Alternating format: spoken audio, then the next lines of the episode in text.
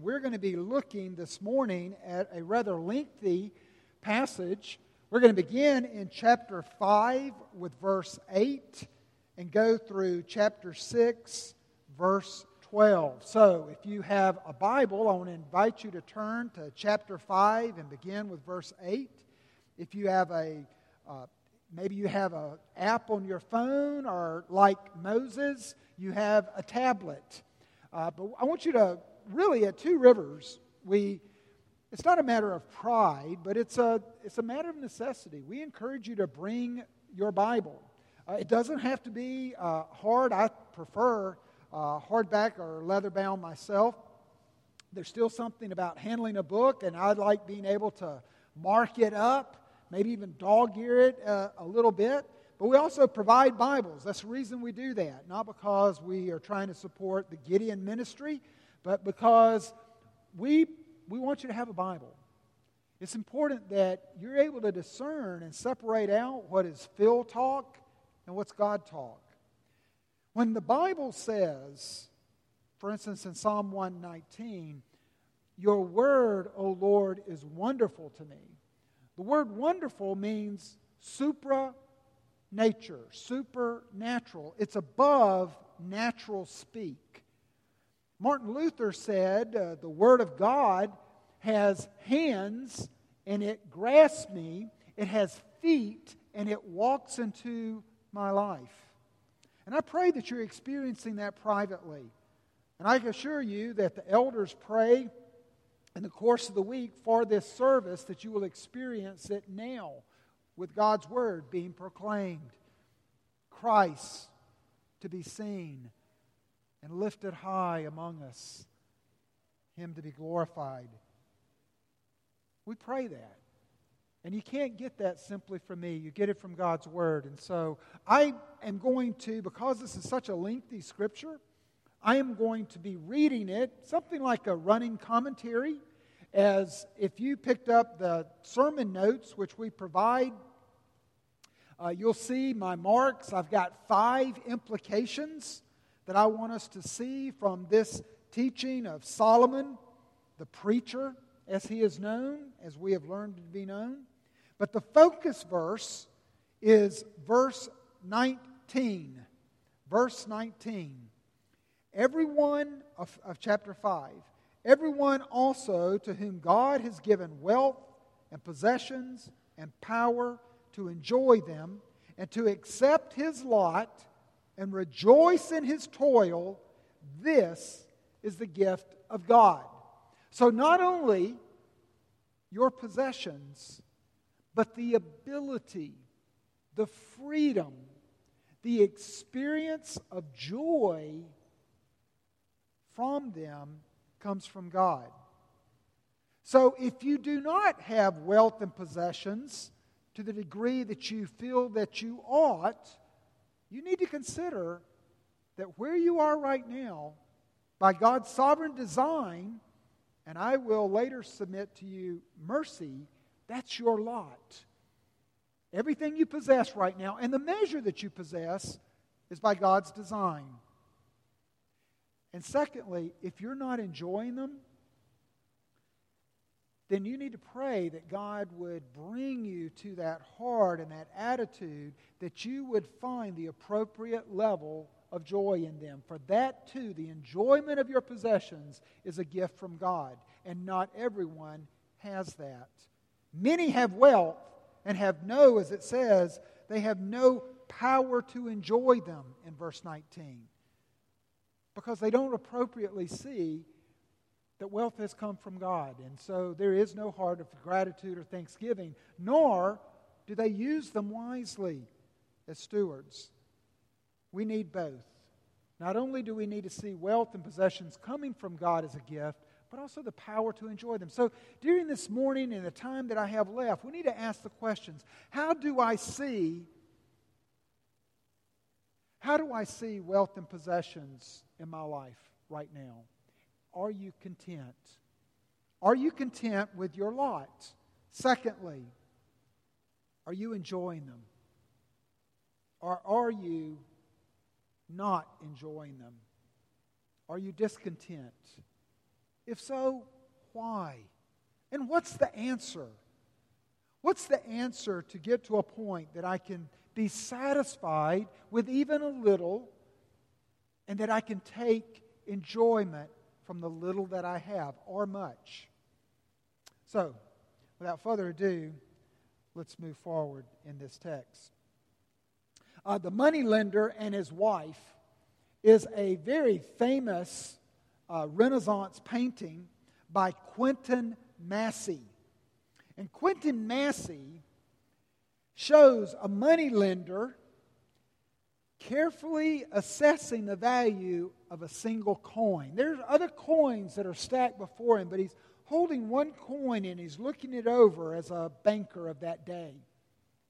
Just to his left is his wife, and she's holding a Bible. She's obviously, it's a Bible that during the Renaissance would be very expensive because it's illustrated.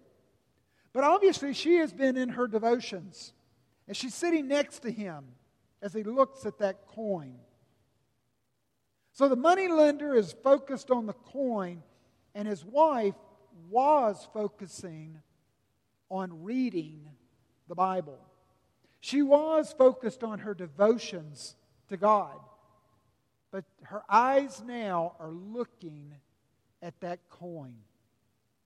Quentin Massys was drew this Renaissance painting out of Antwerp. Antwerp in Europe had become the center of business and money. And it was changing the town and the residents of the town.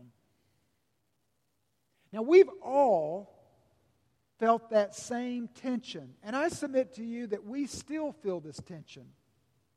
Jesus had more to say on the subject of money than he had any other subject.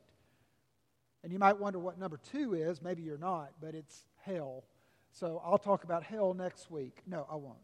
Uh, but he had a lot to say about money. And he would say in Matthew 24 27 that you can have one of two masters. They're not three jockeying for your heart, but either money or mammon or God will be your master. And you cannot, because they're jealous and they compete, serve both. There's a tension in all of our hearts, mine included, that in my walk and in my devotions, in my life given over to God, to be distracted by wealth, possessions, and money. I'm so distracted from enjoying God that I would take joy in other possessions. Let me give you a quick example of what that looks like for me. So, uh, even this last week, I was having my devotions, and I've got my iPad open up, and it shows my Bible reading calendar. And because I like to have my Bible, I mean, I can read it off my iPad, but I was, I said, I'm, I like to mark it up. Uh, so I'm reading from my Bible, and as I'm doing so, uh, Genesis comes out. Uh, and I'm like, oh my goodness. I, you know, and Ephesians comes out too, by the way. Uh, two of my favorite books, Genesis and Ephesians, I guess. And so I'm like, oh, and I'm in my devotions. Genesis, Genesis pages comes out. And I'm like, I wonder what a new large print, leather bound ESV Bible would cost. So I go to Amazon in the middle of my devotions. And I look up and I'm like, when I go to Amazon, there are a couple of boat parts that automatically spring up. And I'm like, I'm going to I'm going to look at those too, by the way, in the middle of my devotions. I'm now online. I've done that at times when I've been in prayer and I've been like, Lord, I'm praying for this person of the church, and you know, I haven't seen them in a while. Let me look them up on Facebook. In the middle of my prayers, I'm now on Facebook. We're so, we're like sheep. We're really more like dogs, and it goes, squirrel. How many times we, we can't have devotions in the morning because I've got to get to work.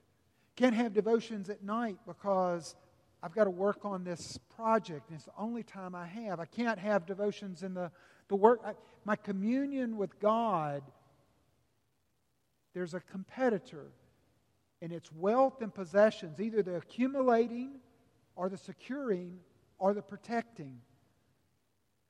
Solomon tells us that there in these passages there's five implications, five things that he wants us to know.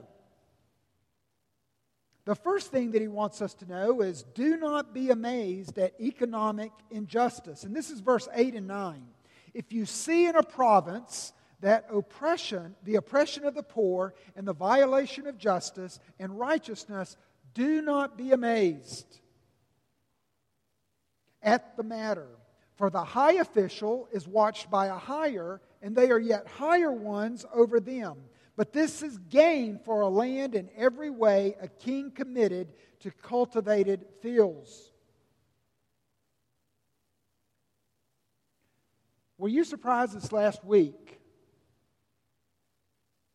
when in Zimbabwe there was a military takeover, not a coup, looks like a coup, quacks like a duck, acts like a duck, but it's not a military coup, of Robert Mugabe and his wife? Were you surprised? Did you say, oh my goodness, the guy's 93 years old? I expected him to rule until he was 120. Well, actually, his plan was that Gucci Grace, his wife, in her 50s, she would take over. So one dictator would give the dictatorship to his wife.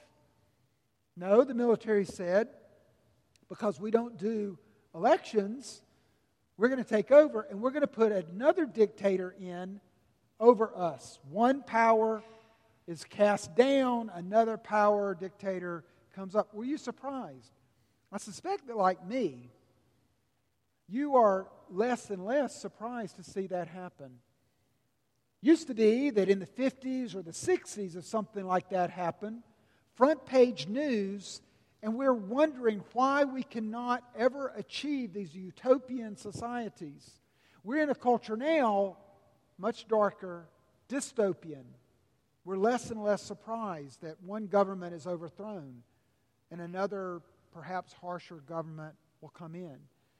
The Bible says, don't be surprised, but understand you're not to be frustrated either because God is not surprised.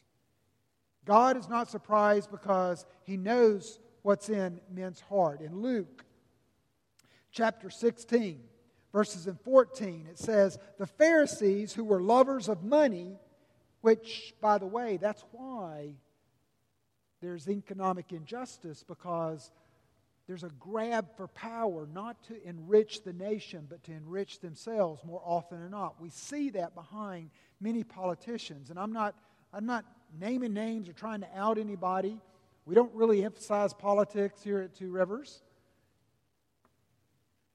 But many times governments are motivated by an acquisition of wealth, not to enrich the nations. We see that more and more as things are revealed behind the scenes. And God says He knows men's heart. The Pharisees, who were lovers of money, faced Jesus Christ. And Jesus Christ said in verse 15 of Luke 16, You are those who justify yourselves before men, but God knows your heart. For what is exalted among men is an abomination in the sight of God. God knows the heart.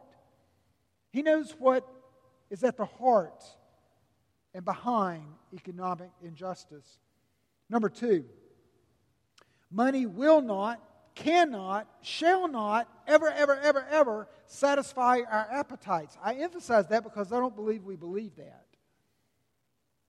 I don't believe that we believe that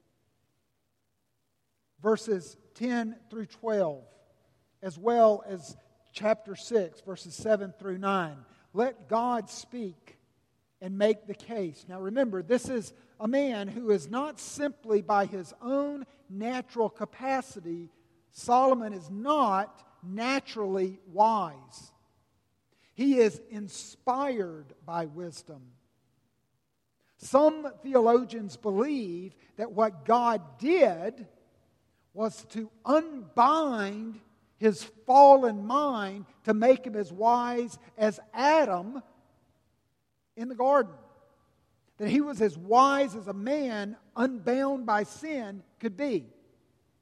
But suffice it to say that Solomon's wisdom came from God. So if we're going to listen to these scriptures, remember, we're not just simply listening to a Solomon, a, a proverb from a man. We're listening to someone who is speaking with the voice of God, with the authority of God to us. Do we believe it? He who loves money will not be satisfied with money, nor he who loves wealth with his income. This also is vanity. When goods increase, they increase who eat them. And what advantage has their owner but to see them with her own eyes? What he's talking about here is he's not talking about you've got an enlarged family. Proverbs 14, verse 20 The poor is disliked even by his neighbor, but the rich has many friends. What he's saying is that those who have wealth and possessions, there's an increasing number of consumers around them. There's an increasing number of hungry eaters that gather around them. When goods increase, they increase who eat them. I had an elder in my previous ministry who was seven foot four. Now think about it. He would have to duck to get through that door. Now we've got some tall men, including uh, Tim Quinn here. But t- how, how tall are you? Six two.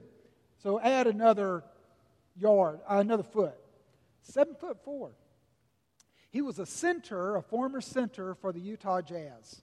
So he is obviously going to stand out, Mark Eaton, he's going to stand out in any room. And because he was an elder and, we, and he was also a next door neighbor, we would spend loads of time together. And whenever he would go out in public, he would be mobbed. And not simply for an autograph, but he would be asked many, many times for a loan he was always approached by every charity or fundraiser going to speak or to put his name on it or to give money. He said, Phil, do you know why people, celebrities, people with substance buy huge ranches in Wyoming? I said, No, why? And he said, To be isolated from all the people that want to eat you up. And he says, You get to a position you don't know who your real friends are anymore. You don't know if people like the real you or if they just like you to get to your money. That's not very satisfactory. Plus, we have our own hunger for money. In verse 7 of chapter 6, all the toil of man is for his mouth. In other words, I say I'm working I'm working to make the VIG. I'm working to make the house payment, the mortgage payment. I'm working to pay the grocery bill or the car payment or the insurance or the children's education or the clothes. I'm working for that, yet my appetite is not satisfied. I'm paying the bills, but I want to, I just, I want just a little bit more. you know, famously, we talk about John D. Rockefeller, who for that time was the you know, the, the most wealthy man alive. And they asked John D. Rockefeller as his money made money, made money, made money. And they said, When is enough? And he said, One dollar more. Um, a more modern illustration is Homer Simpson going to Mr. Burns and saying, Mr. Burns, you're the wealthiest man that I know. Mr. Burns said, Yeah, but I would trade it all for more. And that's us, isn't it? I mean, do you, am I the only one that struggles? That I, I feel like if I just had enough to pay all my bills, then I would be happy. And yet, that appetite, that appetite that I think will be satisfied by money, or a possession, you know, the symbol of wealth, possessions, is there. Some of us will struggle all of our lives with that discontent. I would confess to you, the elders know this. The elders know my sin pattern. If you stop any of our three elders, ask them. I'm getting ready to make it public. Ask them what's Phil's sin pattern. What's his primary sin? What's his what's his primary sin? Financial fear. It's a generational sin for me. I came by it quite honest, not to rationalize it away, because it creates all sorts of problems in my life. And I have no reason. God has never failed me. I've never seen the righteous forsaken or their children begging for bread. Never. Not in my case. I have never wanted for want. Oh, they've been tough times, but I've never, never had any real financial hardships. Some of you have you have huge stories to tell of where there was a financial rescue at the last minute. I don't think I've even come close. But I can remember my mom walking in with two paper sacks of groceries with three boys on our small farm.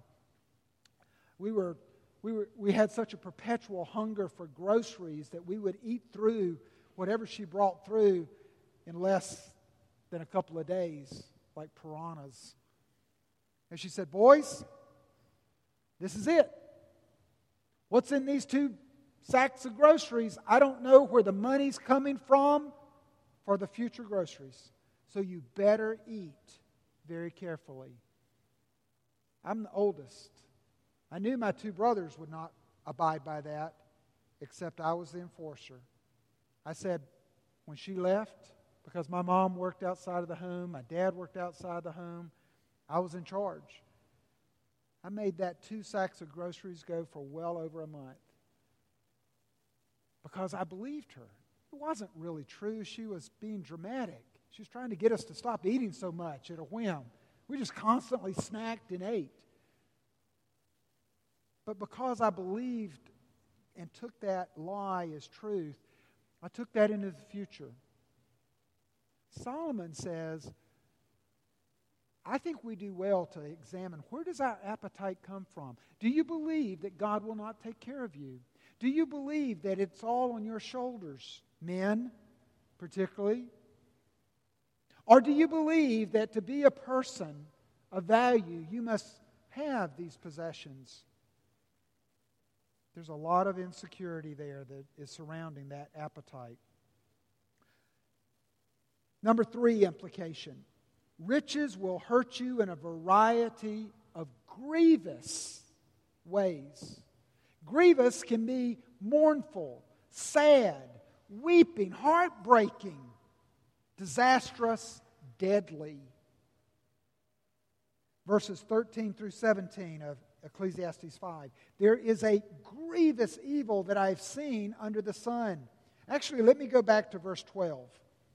Sweet is the sleep of a laborer, whether he eats little or much. In other words, he doesn't have all the advantages of wealth, but it also he doesn't have all the responsibilities. He's not troubled about future acquisition or future loss. But the full stomach of the rich will not let him sleep. Some commentaries say that the reason that the wealthy person cannot sleep is because their diet has lots of fatty foods. They're able to afford themselves lots of fat and lots of sugar. And it creates either for insomnia or indigestion. Their lifestyle. There is a grievous evil, verse 13, that I've seen under the sun. Riches were kept by their owner to his hurt. And those riches were lost in a bad venture. And he is a father of a son, but he has nothing in his hand. Verse 13. There's a way that having all those riches, when you hoard them, when you don't shepherd them or steward them, they can corrupt you. They can corrupt your heart. They certainly can create for a independence or a self-reliance. I'll tell you, if you go into a hospital emergency room, you can find people that cannot afford for health care and they pray and they're very humbled. And there are other folks that there's never a thought of prayer because they've got, you know, Cadillac health plans. And I'm, I'm not trying to, to say that there's anything wrong with that, but prayer is no longer an object. Prayer, they are not, their money becomes their provider. Their money becomes, in a form, their God. Where do you pray for God's provision? Or is it more, I need to figure out a way to pay for this myself? Whenever we're no longer looking to God as our provider, it's to our spiritual hurt. In verse 14, it hurts us when we lose money so that we're always guarding it. Or we experience, you know, we lose $30,000 in a failed investment or a business venture, and it kills us. And we're still complaining about it. Verse 13, verse 15. As he came from, and then in verse 14, it says he's lost it. He leaves no legacy to his child. There's nothing left to grubstake a child. Verse 15 As he came from his mother's womb, he shall go again, naked as he came, and shall take nothing for his toil, that he may carry away in his hand. This also is grievous evil. Just as he came, so shall he go. What gain is there to him who toils for the wind? Moreover, verse 17, all of his days he eats in darkness, in much vexation, anxiety, worry, frustration and sickness. There's psychosomatic results. Worrying over money can create ulcers, high, headaches, or, or just groaning over losses and what might have been, and anger.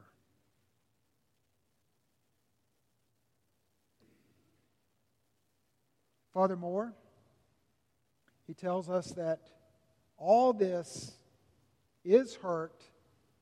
I believe he's speaking to Israel here. He's not simply talking to a world that doesn't have a God. I want to encourage you as I try to move on a little more quickly to employ what I call the money prayer of Proverbs 30. Proverbs 30, verses 7 through 9. Consider praying this. Consider can you pray this? And I'm not talking, don't be a Pharisee and say, oh, sure, I can pray this. No, I'm talking about with belief. And let this be the guide of your life. Two things I ask of you deny them not to me before I die. Number one, remove far from me falsehood and lying.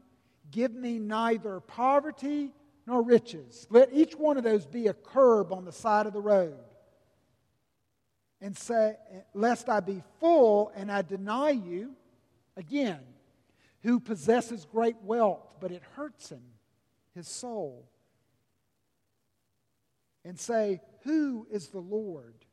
Or lest I be poor and steal and profane the name of my God. In other words, we curse God because of our situation, because of our lot, because of even our seeming poverty.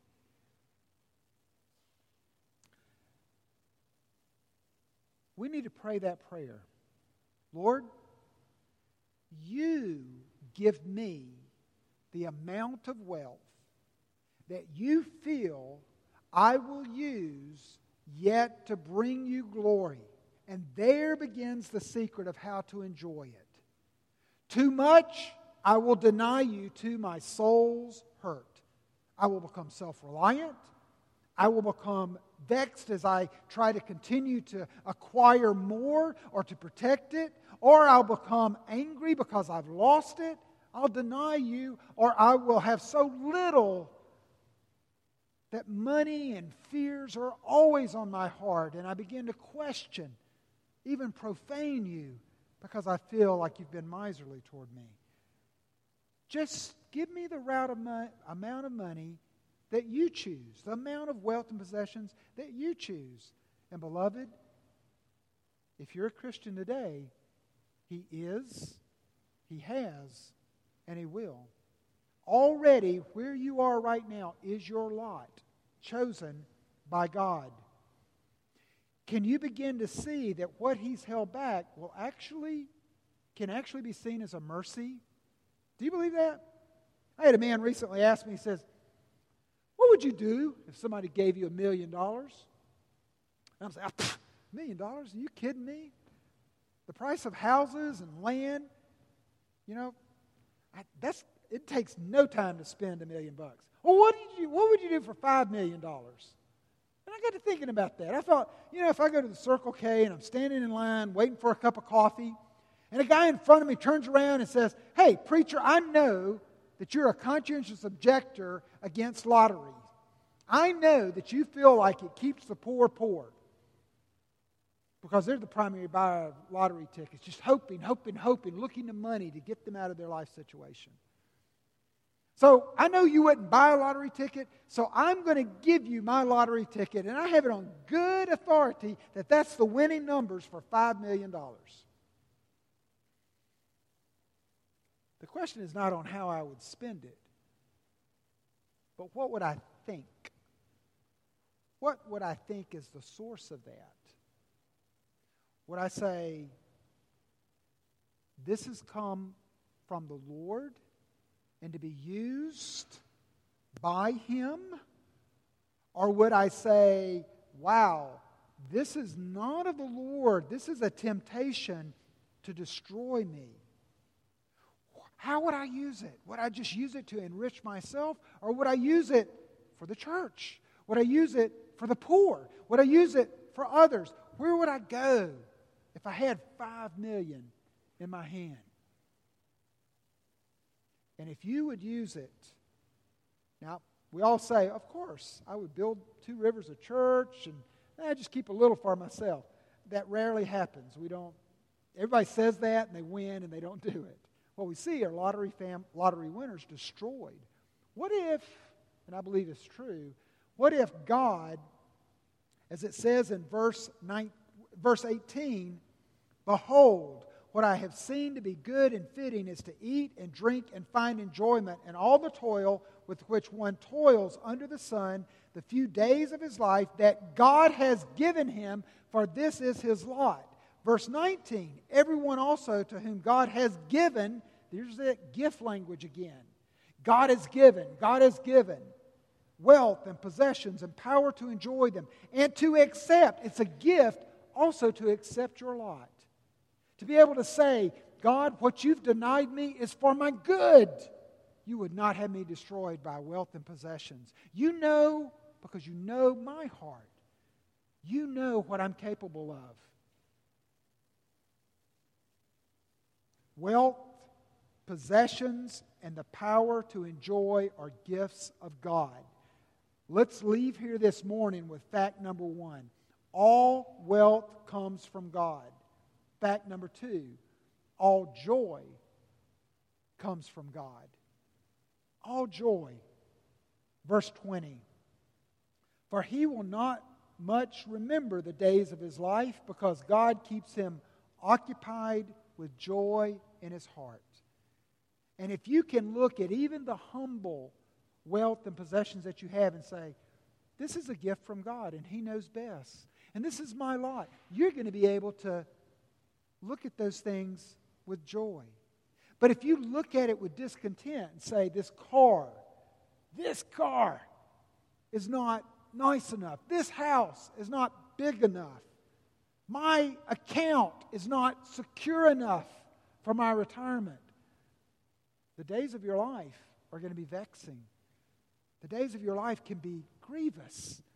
And He wants us to trust Him with the lot that He's given to us and begin to find joy restored as we trust Him to be not miserly toward us, but to be a good Father. Finally, in verses 10 through 12 of chapter 6, I want you to see that our lot in life has already been named, so we accept or we argue. We've got a choice. Solomon will not let us out of the corner. when it comes to viewing our wealth, our riches, our possessions, our things that we look to to make us satisfied. Whoever or whatever, verse 10, chapter 6, has come to be has already been named, and it is known what man is, and that he is not able to dispute, that's the word for argue, with one stronger than he. Lord, I don't like this. Lord, you're giving them more.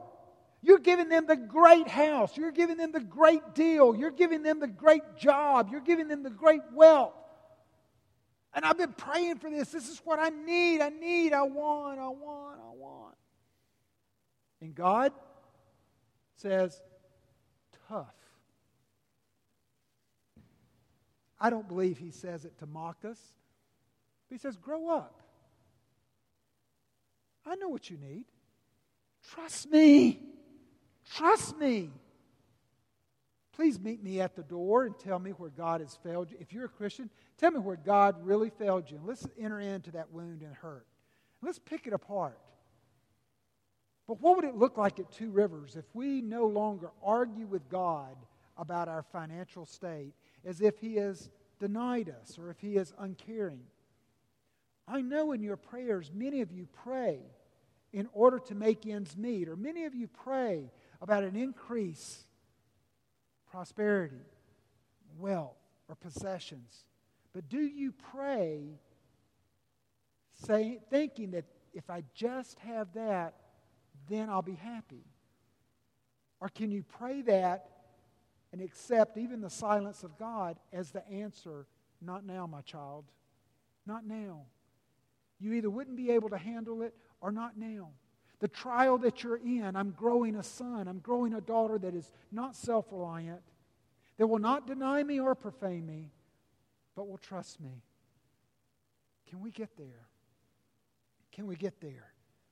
Because that's the two alternatives. Verse 11 the more words, the more vanity. And I believe words can be expressed in prayer. How do you pray about money and wealth and possessions? Is it always more? Or is it, Lord, Show me where I can, even the little that I have, I can give more or use more for your glory, not my own. Verse 12 For who knows what is good for man? And this is not a rhetorical question, by the way. For who knows, Solomon says, what is good for man? I know what's good for me. No. While he lives the few days of his vain life, which he passes like a shadow. For who can tell man what will be after him under the sun. And I've put in my Bible on the sidebar because I like to mark it up. Only God can tell man. Only God can tell us. Only He can tell us. And where does He tell us? He tells us in Luke chapter 12, verse 32 and 34. He says, Fear not, this is Jesus little flock. For it is your Father's good pleasure to give you the kingdom. What does he say about our possessions? He says, You have a kingdom. Oh, it doesn't reflect itself in your bank account, your retirement account. It doesn't reflect itself in your possessions, but it should reflect itself in your spirit in your soul in your life as you think, I'm not only a son or a daughter, but I'm a crown prince or a crown princess. I am in possession of a kingdom that already I inherit. Sell your possessions. Now I can be free and give to the needy. That's one way that I demonstrate that I'm a, I'm a follower of Christ. The proper use of my resources for the needy, for the poor, Provide for yourselves with money bags that do not grow old, not hoarding because there's constant in use, with a treasure in the heavens that never fails, where no thief approaches and no moth destroys. For where your treasure is, there will your heart be also. When, when Massys drew the portrait of the money lender and his wife, he must have had this distraction of money in mind. And I believe he submitted a solution. Because on the money lender's table, in the front, there's a small round mirror. And that mirror reflects a window frame, and outside there is a man. The window frame, the panes form a cross, and that man's hand is reaching to hold on to Christ. The gospel. To know that because of the riches of Christ, the forgiveness of our sins, Jesus Christ, through the Holy Spirit within, a possessor of God with me to face everything in this life, the promise of an inheritance to come. Brothers, sisters, we are wealthy beyond anything this world can imagine. Now I'm free. And now I can begin to accept my lot and enjoy it. And God is able to even be freer as He would shape our lot in life. When you come to this table, I want you to imagine gold doubloons. When you take of this bread and you take of this cup, you're taking of the very treasure of your Savior again. And it's going to, we're going to constantly be distracted, but may God constantly bring us back to this boast that the richest jewels I possess, the greatest wealth I possess, I'm possessed by. My heart is possessed by that treasure, and I possess it, and that treasure is in Jesus Christ. Because he died for me, he's in fellowship with me now, and I will be with him for all eternity. Let's pray. Heavenly Father, I pray that you use this table to both give us a fresh pardon as we would repent of looking to wealth and possessions to satisfy us. We confess that we do. And in so doing, we turn our eyes away from you, our soul's true satisfaction, and we begin to die a little bit. Father, we're turning back this morning. Nothing in our hands we bring, simply to thy cross we cling. May we take this bread and take this cup and raise it before a watching world and say, This is my security. This is my wealth. This is my treasure. This is my boast as a rich son and daughter that all of heaven is mine and I am His, His treasure, His wealth. Father, fill our hearts with this good news and strengthen our hearts as we do come again to receive Him from this table, and we pray in Christ's name. Amen.